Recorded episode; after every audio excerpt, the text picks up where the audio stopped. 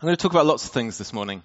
Um, yesterday morning's keynote um, uh, was interesting. We, um, the stuff about history. We have we have much to learn from history, um, obviously.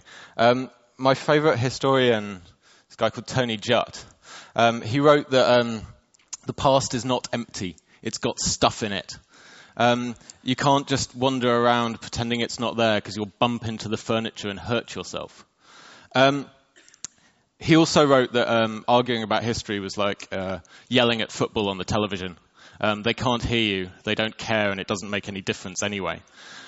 Um, I prefer yelling at the present. Um, that's what I, that's what I tend to do my shouting at. Um, we can only use those lessons from history, which are which are fantastically important, but we can only use them if we if we understand when to apply them, if we understand the the landscape of the present in which those strategies could be employed. And, and I frequently get the feeling that we, let alone, you know, trying to understand the future, we have almost no idea what's going on right now. Uh, we live in a world that's, um, that's deeply complex, that's structurally complex, that's intentionally complex, uh, and apparently incoherent, um, that, that produces constant, strange uh, cognitive dissonances, strange um, combinations of events that appear to be, uh, you know, only tangentially or, or very deeply interrelated in, in, ways that we can't entirely tell, that we feel intuitively must be rela- related to things that we're doing, but we can't see them.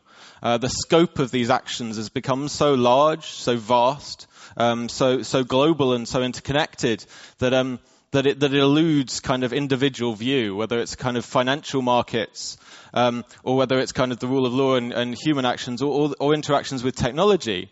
Uh, they span such vast areas, we can, we can barely fit them into a single mind. That's the world we live in. Uh, we need new strategies in order to deal with that. I'm going to talk a bit about those today. Um, this is a tesseract. Uh, it's one of my favorite symbols for this kind of thing. Um, it was uh, structure named by the Victorian British mathematician James Hinton. Here's some history. Um, it's a representation of a four-dimensional object in three-dimensional space.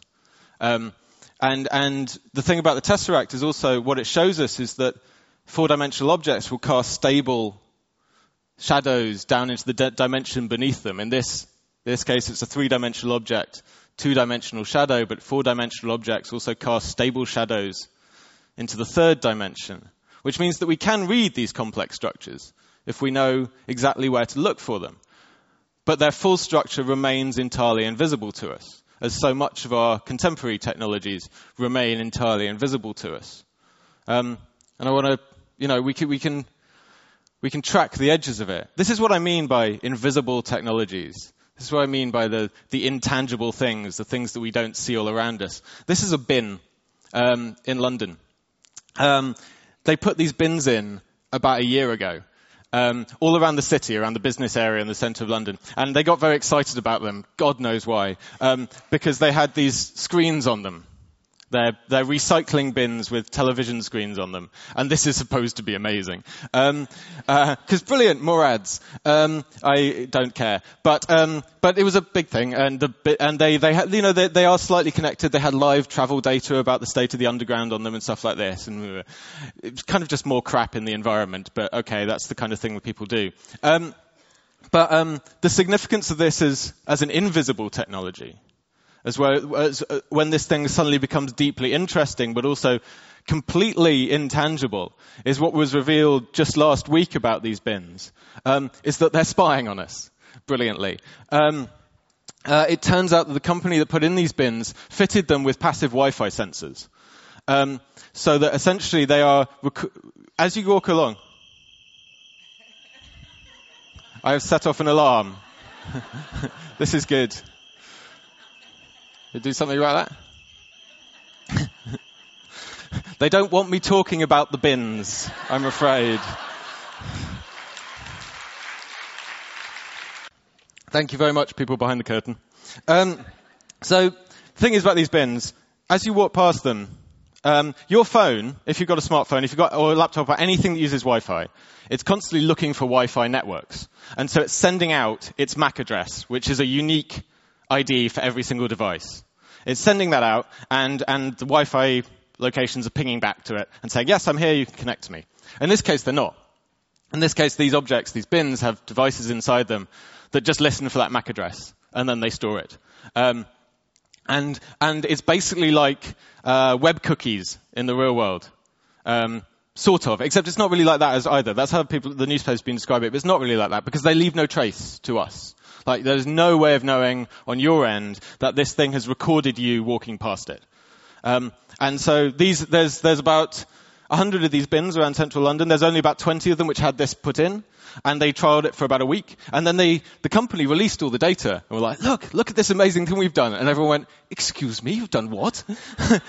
that is not cool. Um, and, um, and they're probably going to be banned. Um, so like, I, it was all weird. It, it's weird on multiple levels. It's weird that people do that and think it's okay. And that's, that's a whole subject around what people who work in technology or what technology allows us to do that does, sometimes possibly sidesteps certain necessary ethical considerations. Um, it also speaks to like, the fact that we don't know what to do about it. Uh, and this is the bit where I get more worried. I actually went out last weekend and chalked all these bins with little signs, um, like saying this thing is is addressing you. But I didn't even know what to put on them. I started putting like eyes with little kind of Wi-Fi symbols and stuff like this, but we don't have a symbol for like this object is spying on you through an electromagnetic spectrum that you can't even see. Like that's not, we don't have a language for describing this. And, and, and I sort of worry that we're just going to ban them rather than addressing this. Because if we ban it, then other companies will just do similar kind of things. They'll do workaround stuff rather than we work out how we talk about this thing. How we talk about this thing is important. How we understand these technologies uh, is key because because they infest the world. Um, they're entirely intertwined with it in all these ways. I'm going to talk about some of the ways they're intertwined. I'm going to talk about shopping and robots.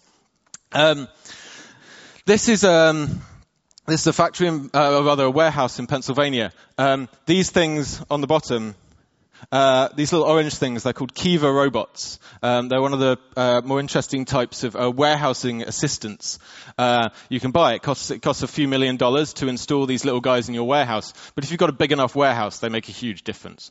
Um, so what they do is, is they have their whole area of the warehouse over here, this central area, stacked with these um, these boxes, um, these, these stacks of shelves. And uh, when an order goes in, the little robots kind of they scurry off, and they uh, you know they go under one of these of shelving and they pick it up and they bring it to where there's some people at the side who are putting stuff into boxes. It's this nice little kind of collaborative thing. There's but there's this brilliant um, interview. I think it was in Business Week or Wired or something, uh, where the reporter goes to the factory and uh, he meets the manager of the factory and they're walking through the factory. And uh, and he says, and this is the kind of robot area. And the and the and the reporter says, notices that the guy's sort of checking as they walk along, and he's like, "Are we okay here?" And he's like, "Yeah, yeah, they, they're usually fine. They move quite fast, uh, kind of like this." And he's sort of, but but it's a it's an area, a space in which humans are kind of negotiating the rules of sharing space with automated systems because we've physicalized them into these objects. These are instantiations of kind of packing and shipping processes. We've put them into little boxes and therefore we can kind of see them and we can interact with them. But the processes that they engender then kind of spread out further. Um, this is um, this is an Amazon warehouse in uh, Rugeley in Staffordshire, uh, in England, northern England. Um, it's built on the site of a former coal mine, um, which tells you quite a lot about the last 20 years of industrial history. Um, it's also um, it doesn't use robots. It uses exclusively people. But um, it uses people in a very interesting way um, because of the way Amazon has developed its warehousing and storages practices based on things like using robots. Um, and that is, uh, nothing in this warehouse is stored as a human would store it. Uh, Amazon uses a system called chaotic storage, which algorithmically analyzes um, the demand uh, for different uh, objects and the interrelated demands and the pairing of different things and then organizes its warehouses according to that. So if a human organized this space, you know, there would be the books over here from like by author A to Z, and then there'd be like the DVDs here, and then there'd be like the white goods here and stuff. No, that's not how warehouses like this work. That's deeply inefficient um, because no one wants the books from A to Z. They want a book and then they want DVD in this. So you scatter it all over the place. Um, which is great, hugely more efficient, although it means this space is totally unnavigable to a human being. Like you would not be able to find anything in this space on your own at all. Right? Which means the people who work in it um, use devices that tell them constantly where they need to go for the next thing. They, they, it requires a technological mediation and augmentation in order to be able to navigate this space. Um, it's impossible to do so otherwise. Um, and that, that makes this space into what um, human geographers call a code space. Um, it's a really kind of fascinating, for me, really important concept, which is, um, and this is the core example. This is the kind of canonical example of a code space, uh, which is an airport kind of departures area, space most of us kind of reasonably familiar with. And we're familiar with it and we know how to interact with it, which is that you, um, you know, you arrive, you present your credentials, they are entered into a system, you are hopefully given permission to proceed, uh, and you kind of move through this space and onwards. Um, but um, if you've ever been in an airport when the system's gone down, uh, you know quite how catastrophic that is. Um, it's not just you know the, the immediate system that fails; it's it's the entire architecture. This this ceases to be a, a kind of you know modern contemporary um, functioning traveler experience. It turns into a big shed full of angry people. Um, kind of everything fails um, because this what, what's really being done here isn't just like keeping the, roof, the rain off your head. It's, it's, it's processing everything through. This space is co-produced by architecture and software. It's what makes it a coded space uh, in this kind of geographical term. Coded spaces, it turns out, are kind of everywhere. Um, uh, you know, it's largely used in this kind of architectural geographical theory. So they talk about spaces like this or the warehouses. But for me, the, the concept of a coded space is, is far more widely applicable than that. Um, this is one of my favorite quotes of all time. This is a picture of the ENIAC. It was one of the first computers. Um, it was built at um, the University of um, Pennsylvania between 1942 and 1946. Um, uh, you know, it was one of those proper old mainframe things. You know, a couple of room filled with valves and wires and all this kind of thing. There's this beautiful quote from a guy who worked there, a mathematician called Harry Price. Um, sorry, Harry Reed. Um, Harry, said, Harry Reed said that the ENIAC was strangely a, a very personal computer. Uh, now we think of a personal computer as something that you carry around with yourself. The ENIAC was a computer that you lived inside. Because um, it was. It was kind of a couple of room size, and you had to um, kind of burrow your way through it and explore it. Um, the ENIAC was one of the first computers. Computation is now everywhere. It is layered over everything, and we are living inside that computer as well. Um, the, the, the, internet stretches kind of entirely around the surface of the planet. Um, the functions of computation are carried out both locally and kind of globally in this thing that we call the cloud, which is actually, you know, like massive sheds full of more computers. Um, and, and, it extends all the way up to kind of these satellites. This is the GPS network. Um, that every time you use Google Maps on your phone, you're talking to satellites 20,000 kilometers up in space. That is a, a vast infrastructure, a superstructure of computation that we are all now kind of living inside. Um, it's a structure, but not one that we can understand in kind of purely physical dimensions. And so we have to look at where that, that code space extends out, who it involves, and how it kind of crosses over things. Zoom back into those, those coded spaces, those coded workers. This is a, a terminal, um, a wearable computer of the type worn by um, the uh, employees of uh, the Amazon warehouse, or um, this is one actually I got from uh, uh, this is one used by Tesco, which is you know the UK's largest supermarket. Um, there was a, a, thing last year where it turned out um, they were forcing all their warehouse workers in Dublin to wear these things, and then um, this, this, has a dual function, this machine, because it, um, it both gives them instructions on what they need to find and pack, uh, like the Amazon workers. It also monitors their break time and movements. Um, so that you are constantly, we've kind of taken analytics and applying them, you know, down, down, to the human level now, monitoring when people take toilet breaks, monitoring how long their lunch breaks are. Um, uh, you know, the, the, um, this device allows for that greater efficiency and for greater control. And there's a whole bunch of kind of labor aspects of this, um, not least that, um, you know, you can, um, uh, far less training is required uh, to use, you know, these kind of things, which means you can apply uh, lower wage workers on shorter term contracts uh, or practically no contracts at all. Um, uh, you can employ people who don't necessarily have uh, English as first language. There's less or whatever the local language is, so there's less incentive to kind of educate people. Um, it lowers the barrier to work. It reduces people to kind of these processes. Um, it also atomizes them.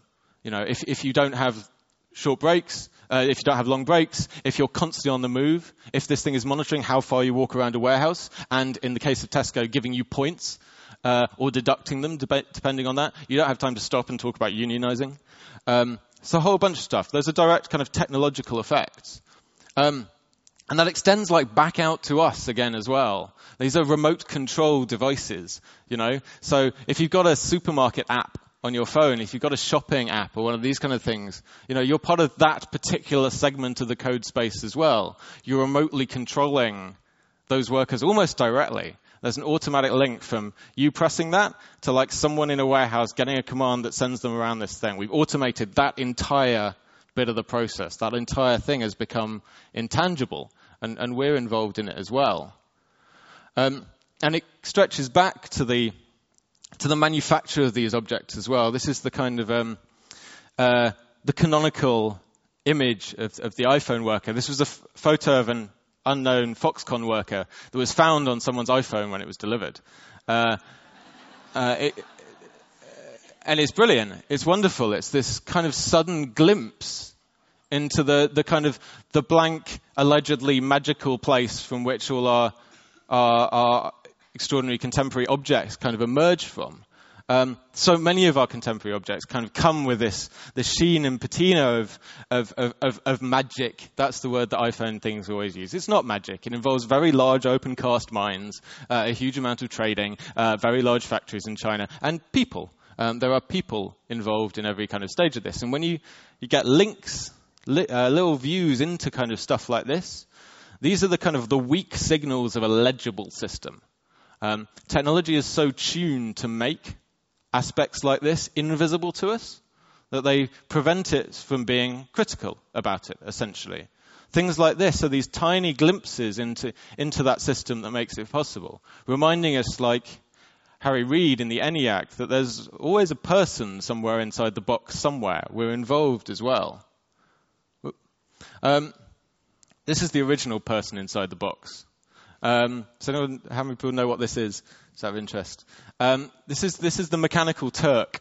Um, uh, the original Mechanical Turk, not Amazon's one, though there are interesting parallels. Uh, the original Mechanical Turk was an 18th century automaton. It was built by um, Wolfgang von Kempelen, who was a bit of an impresario, and he declared he'd made an automaton that could play chess. And uh, for about 40 years, uh, so this was a, a, robot dressed up to look like a, a Turkish man um, that played very good chess. Uh, and it toured the courts of Europe uh, for kind of 40 years, wowing people, um, showing uh, this, this extraordinary wonder of the age. Of course, it was revealed after some time that there was always a person inside the box underneath. It was incredibly cleverly constructed. Uh, there's these panels on the front of it, um, and inside someone would sit on a little kind of sliding stool, and when one panel opened, sli- they would slide to one side, and some sort of clockwork panels would slide in, and then slide back again. Um, and, uh, bizarre as it seems, it evaded detection for for almost 40 years. Inside the box was a string of identifiable people, uh, usually aging chess masters, uh, usually drunk, uh, and usually broke. Uh, it's a really like sad line of, of people that were that were stuck inside this thing for decades. Um, but I think what's what's almost most interesting, well, so the, the, Amazon Mechanical Turk as well, just for those who don't know it, is a is a system by which you can upload. Um, tasks to Amazon, to the cloud, um, tasks which are easily broken down into smaller steps, things like tagging images or proofreading, copy editing, this kind of stuff. Um, but specifically tasks which are actually quite hard for computers to do, very easy for people to do. Um, and the cloud that it gets distributed to is cheap humans. Um, it's, it's people all over the world who will do tiny, tiny tasks for very small amounts of money. That's what mechanical Amazon's Mechanical Turk does. It takes that work and it splits it up. It puts the humans inside the box and lets you kind of address them computationally. It turns them into processes. Um, the thing that gets me about, about this Mechanical Turk is that, um, yeah, it turned out to be um, to be a trick. It turned out to be a robot, um, but it didn't really matter. Um, it still kind of entranced people. It still made them wonder. People's mental model of this uh, was um, was kind of so powerful that it transformed their, their ideas of kind of what was possible. I think for me that stands for the fact that our perceptions of technology, our understanding of it, can often be as if not more important than the, act- than the, the true capabilities of the technology itself. Uh, if we're building this world, we build it on the basis of what we kind of think about how these things work, not necessarily how they do, certainly when it comes to things like politics. Um, but um, there's a there's a brilliant moment that comes, I think, and that has come in certain areas, and that has come when we kind of start stop competing with these technologies and we start collaborating with them. This is the um, very famous moment when uh, Deep Blue finally defeated Kasparov. Right? Um, this is a uh, the moment when we finally go like chess, this thing that we've built up as the kind of pinnacle of human intellectual achievement. Computers are better than us. Bollocks. Um, like we we we we've got there. Um, and, and for a while, chess was in this kind of horrible mental collapse of just like, well, we're screwed, we're done. Like, let, us just wait for the cyborg overlords. And then interesting things started happening. If you look at um, computer chess now, the really interesting chess, chess is still not like a, a, solved problem in computational terms. The really interesting work that's happening is actually around uh, what's called centaur configuration chess, which is where um, uh, it's teams of humans and computers playing against each other. Um, because it turns out while the best computer will now completely wipe the floor with even our best grandmasters. Uh, a human collaborating with a computer will wipe the floor with a far more advanced computer because there's complementary strategies at play here. Um, I, I, I, think that's a that's a model to kind of think about all the time, but it's it's interesting to watch how these technologies are infiltrating, particularly sport, because of the because of the strange debates they raise. Um, Many of you have probably seen this system in, uh, in various forms, in various sports, depending on what you're interested in. Hawkeye, it's called. Um, it's used a lot in tennis, so you might have seen it there. Um, uh, it's a system that, mo- uh, that models, based on a number of cameras, uh, the, the position of the ball um, in the sport and predicts where it's going to, where it's going to land. Um, and so it, you know, decides whether the ball is in or out. Boom. Um, the thing about this that I think is, is fascinating is that it's not real, right? Um, like, it's, it's a prediction. This is, this is an algorithmic process that looks at the path of the ball and says where it will be. Uh, when it's close, when you see that little shadow of the ball on the ground, that's not real. That's what the computer thinks has probably happened. It's more, it's probably more accurate at doing that than a human is, but it's not perfect. It has this kind of aura of or of, of doing right because it's a technology, but not, you know, but it's not the same thing as truth, and that's important. Um, so Hawkeye was actually pioneered for cricket, um, which is a deeply silly sport, um, but quite a lot of fun if you're into it. Um, uh, and, and, cricket's even even more ridiculous in this regard because um, the major things it's predicting are things like this, uh, which is even though the ball hit the batter, if he hadn't been there, would it have hit the stumps behind him? And it turns out there's a huge amount of variation in that. Um, but, um, but it's important to work out. And there's this, you know, this has been going on within cricket for a few years now. This whole system was designed to solve this ridiculous Victorian problem that we invented because of this ridiculous sport.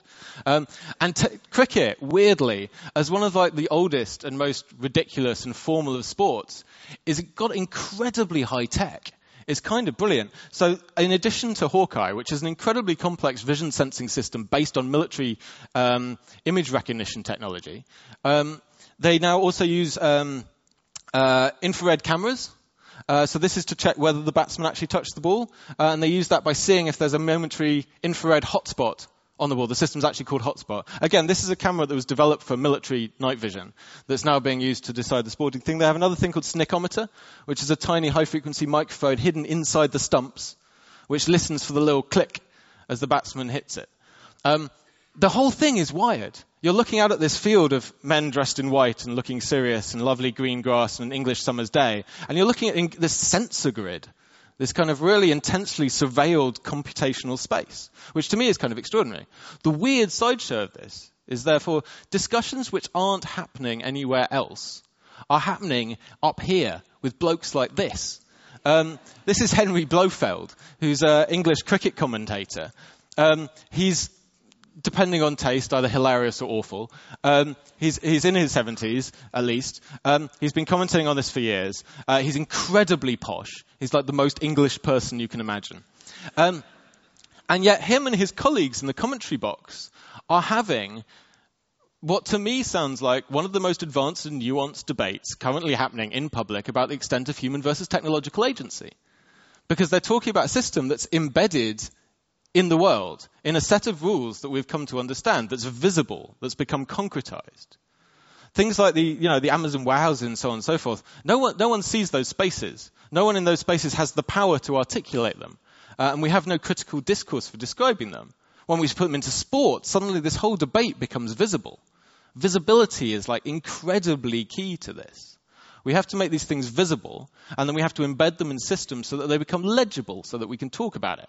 I think it's brilliant, bizarre, but brilliant, that there's this kind of incredibly deep conversation about the philosophy of kind of human technological future happening on Test Match Special.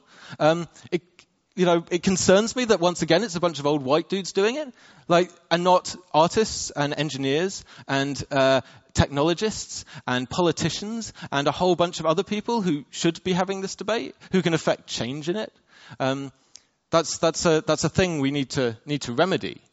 Um, it's happening. Uh, the, the, the, sport thing is getting wider and wider. This is the last sport slide, I promise. Um, uh, because they just started to introduce it into football. So that's suddenly taking this debate to a far wider audience. So there's goal line technology now. They, they've decided in the English Premier League to use Hawkeye, same as cricket and tennis, to decide when the ball has crossed the line. And the, and the referee wears a little watch that says goal in big letters when it goes across. So that's good. We, like, I can't really argue about it in, in football, except people can. There's a written introduction to football has raised a whole kind of extended that debate much further. Um, particularly in the person of this man, who I like to think is kind of the last human crusader against the robot overlords. It's Sepp Blatter, the uh, head of FIFA, um, who has fought a long campaign against um, goal line technology being introduced into football, because in his position, his view, um, the referee is part of the game, right? Um, if the referee makes a mistake, that's because sport is a human endeavor and subject to human fallibilities. Um, and you can be as upset about it as you like, but that is the nature of, of humanity, of life, of the world, all of that. And Blatter's strongly held belief is that that should be maintained. Um, that those things shouldn't be engineered and augmented out. Um, and this is, this is a debate that we need to be having all over. Uh, it's a debate that applies to the politics and the shops again. Um, you know, do we augment, augment, augment because it's because it's capable, because it makes for greater efficiency, or do we maybe think about human fallibility and frailty and so on and so forth? It's weird that it's being done by Sepp Blatter, but it is. Um, the other thing that, that happened to Sepp Blatter, and this is the link that I made, um, you might have seen this a while back. Uh, Sepp Blatter's Twitter feed got hijacked um, by the Syrian Electronic Army. Um, the Syrian Electronic Army are a hacker group um, who appear to be uh, on on the side of the uh, um, of Bashar Assad. In, in, the Syrian conflict against the rebels. And they, have been going around, they hijack all kinds of weird Twitter accounts and leave strange messages. Um, they claim Sepp Blatter was um, uh, uh, resigning. And, and, I like this. This is the kind of the robot hacker army rising up in, into this kind of battle with, with Sepp Blatter. They should have known that possibly he was a supporter of theirs. Um, but it, it digs into kind of one of the many ways in which these different worlds, the retail, the shopping, the warfare, they all, they all lap over because of the because of the technologies involved. Um, this is a picture of Eric Schmidt, who's the chairman of Google. Um, this is his Twitter avatar, in fact. Um, it's a weird one. He's wearing a flak jacket, um, which sort of bothered me when I first noted it. Um, I was like, that's a weird way to present yourself. Um, that seems like of some kind of significance. Why would you be doing that?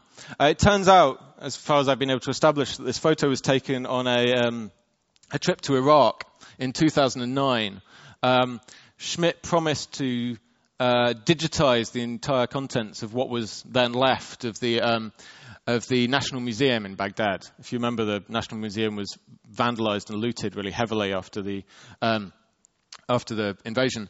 Um, but um, Google's now promised that it's going to do something about this. As far as I'm aware, it hasn't yet. Um, I applaud any effort to kind of preserve cultural objects. Uh, I remain deeply concerned about that being done by private companies who may or may not have a, an interest in this stuff. Um, but it turns out that Google's involvement in kind of contemporary warfare is, is rather deeper than, than simply um, uh, uh, protecting cultural treasures. Um, at a conference I was at recently, uh, Schmidt was talking about his new book, and he, he, he said some crazy things. Um, he basically gave a long talk in which he presented technology as a, as a neutral good, essentially, as something that could be kind of rolled out and that would be of benefit to everyone and would be a good thing without really kind of any, any qualms, any, any, any worries about this. That, that you could just give people technologies and it would make stuff better.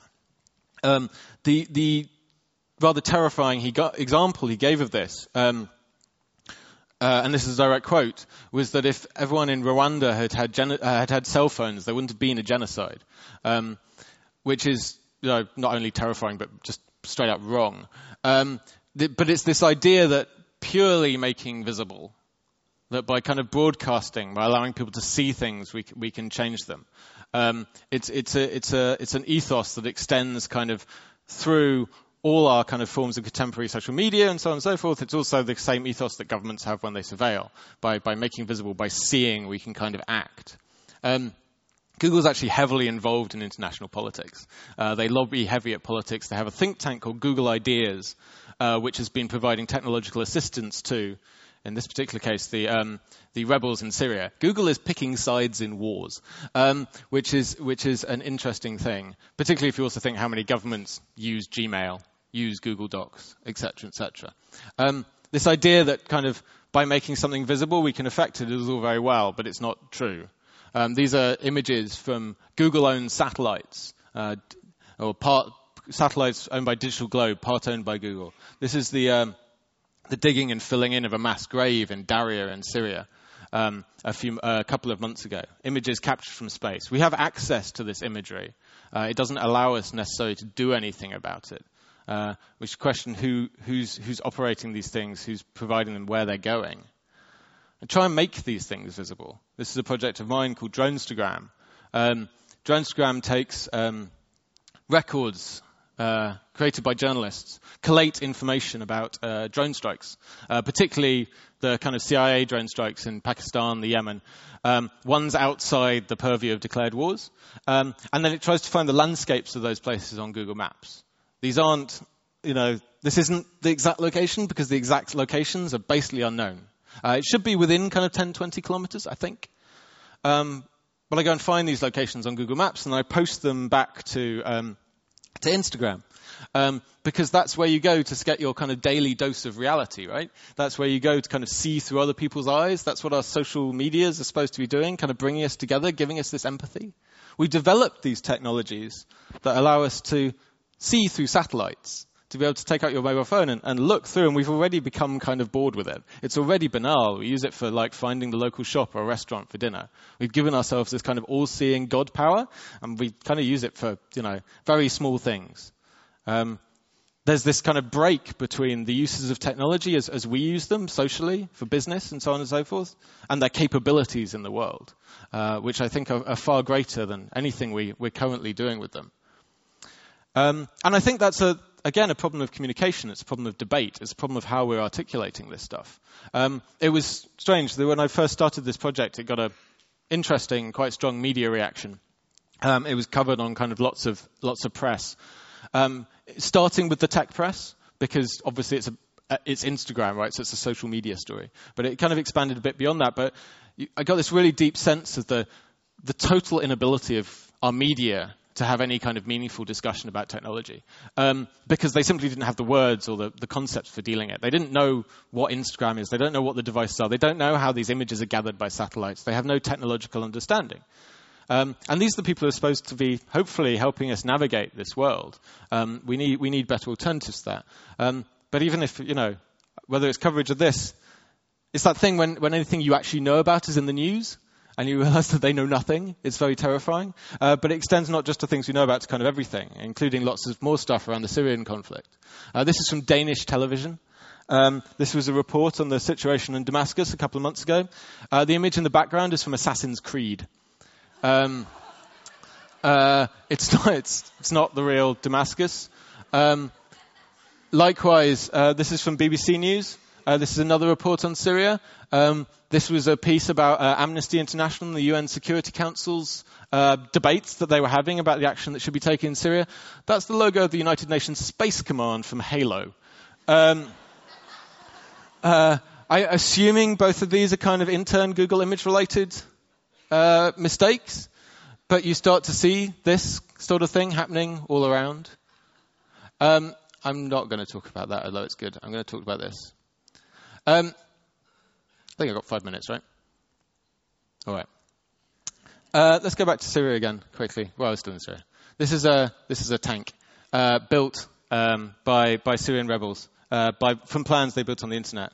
This is how it's controlled on the inside, um, using the mechanics and, and, technologies of a first-player shooter to um, to uh, to run this thing. This is an intensely technologically augmented conflict that's going on at the moment. This is a homemade catapult being used in the suburbs of um, Damascus by rebels. But the significant thing is what's going on here. This guy's filming it. Um, because the Syrian conflict is one that's being run almost entirely on YouTube. Um, and there's a reason for that. It's because funding is coming from other Gulf states to set up uh, rebel groups and, and buy arms for them. And in order to prove that that money is being well spent, uh, they're asked to video it and put it back onto YouTube again. Um, the result of this is, is, more strange effects like this one. This is a guy called Eliot Higgins, who's a British man um, who's become an expert in the weapons flows around the Syrian conflict because he's watching those YouTube videos and he's seeing the weapons that are being used by the rebels and he's tracking back to where they come from. So his work on analyzing the weapons flows around the conflict, which he sees only through YouTube, is being cited in United Nations and humanitarian reports. This is an opportunity of using those same technologies to, to read back into the conflict again.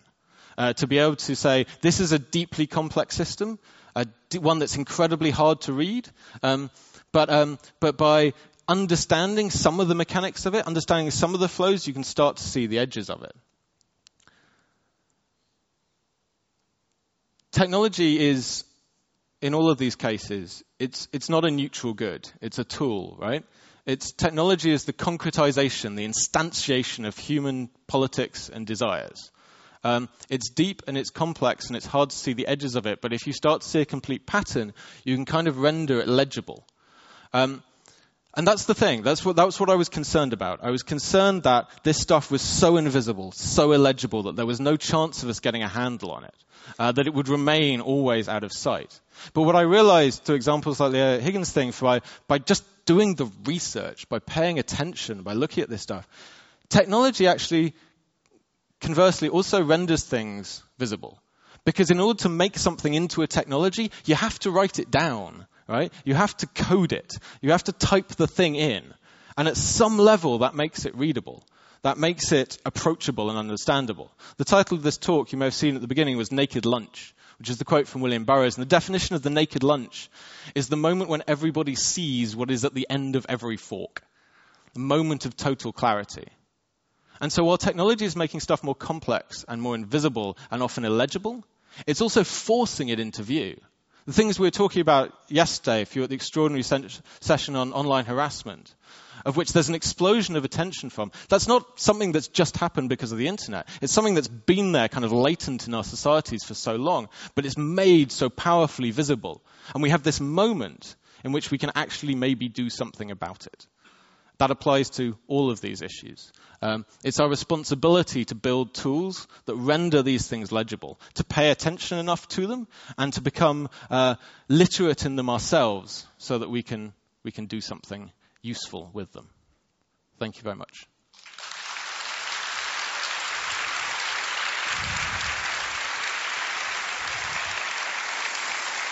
Thank you. Hello. I, we're not going to have time for a lot of questions. I just want to say uh, it's such an honor uh, to be in the presence, I think, of all of these speakers and be allowed to engage with all of these thoughts. We're so grateful. Thank you. I have an immediate follow-up question, mm-hmm. just terminology. I do realize this is a consequence of belonging to a specific generation and, and being interested in these things, but yeah. twice you used the terms robot overlords and cyborg overlords. It's yeah. sort of shorthand for a, a technologically uh, dangerous future. I am not sure from this talk where you stand on that. Do you in fact fear, uh, not the robot overlords obviously, but do you fear the technologies uh, that we're making now? No, I don't fear the technologies that we're making. I fear some of the uses to which they're put. Um, I, I happily bandy around terms like robot overlords and robot cyborgs because it's a useful shorthand for those things, as you said. Um, but, uh, but let's always bear in mind that all of this stuff is metaphors. It's all metaphors for uh, objects, for computers, for people typing into those computers. Um, and what we actually need, really badly, are better metaphors. All our, all our current ones for this stuff are just deeply broken and they're not, they're not useful anymore. Okay, because we don't have time, I'm just, just now going to make an executive decision, which is I'm going to ask one more question, okay. and you, you, will be around yeah, for the day right. and maybe even tomorrow, so so you can you can catch James and talk more about this and talk to each other about this as well. So then I think that the one question that we have time for is this: we need better words. Where do we start? If we go back to, to the micro actions of, of Cindy Gallop yesterday, what's the one micro action we can take with us from I, this? I'm sorry, but I'm not going to do that. I, this is not a game for micro actions. It's a game for macro actions. Okay. It's it's a game for bigger understanding. There's no like one little thing here. Okay, so then not. in that case, where There's, do we start? Where's the door or the first page? The, the door, the door is asking questions. The door is having the debate. The door is when presented with images that seem complex. So when presented with when we're presented with, for example, the example of the last slide, something like the NSA spying um, revelations, which is a vast and complex and systematic thing, ask questions about it. Not to get carried away in the kind of soap opera of what's happening to Edward Snowden or, you know, kind of what's happening on kind of individual levels, but look at this structurally and ask how it's meant to be understood. What we need to do is we need to develop a literacy in systems. Systems literacy is the literacy of the 21st century. It's the most important one. And that's a, it's a long battle. Um, immediately, just start asking questions and asking how and why these things have come about rather than just what happened. But we are, I think, I mean, as you say, this is the whole world that we live in is physically encircled by these, by these systems. And we are not currently within a paradigm or a terminology or understanding where we can break that down into coherent things. You seem to be ahead of the curve mm-hmm. relative to most of us. Where did you start? Just by doing this, just by asking questions, those images. If I see a picture of Eric Schmidt wearing a flak jacket, I go, right, where was that taken? Why? How? Like, what's the background to this? Those what things are trackable. Mean? Yeah, mm what does this mean? What are we doing with it? Um, it's possible. We have all of this information at our fingertips. Um, we, we just need to make use of it better. Thank you. Your book is coming out this fall. No, it's not. No, it's not? No. Yours? No book. No book. I was I was hoping. Then then I'm sorry. Then it's, the, then it's, I'm sorry. It's the speaker right. this afternoon. This afternoon. I was hopefully projecting that maybe you could write it down. In book. that case, I'll a book out. No right, book. A blog. I'm sorry. Yeah. Thank you so much. Pleasure. Yeah.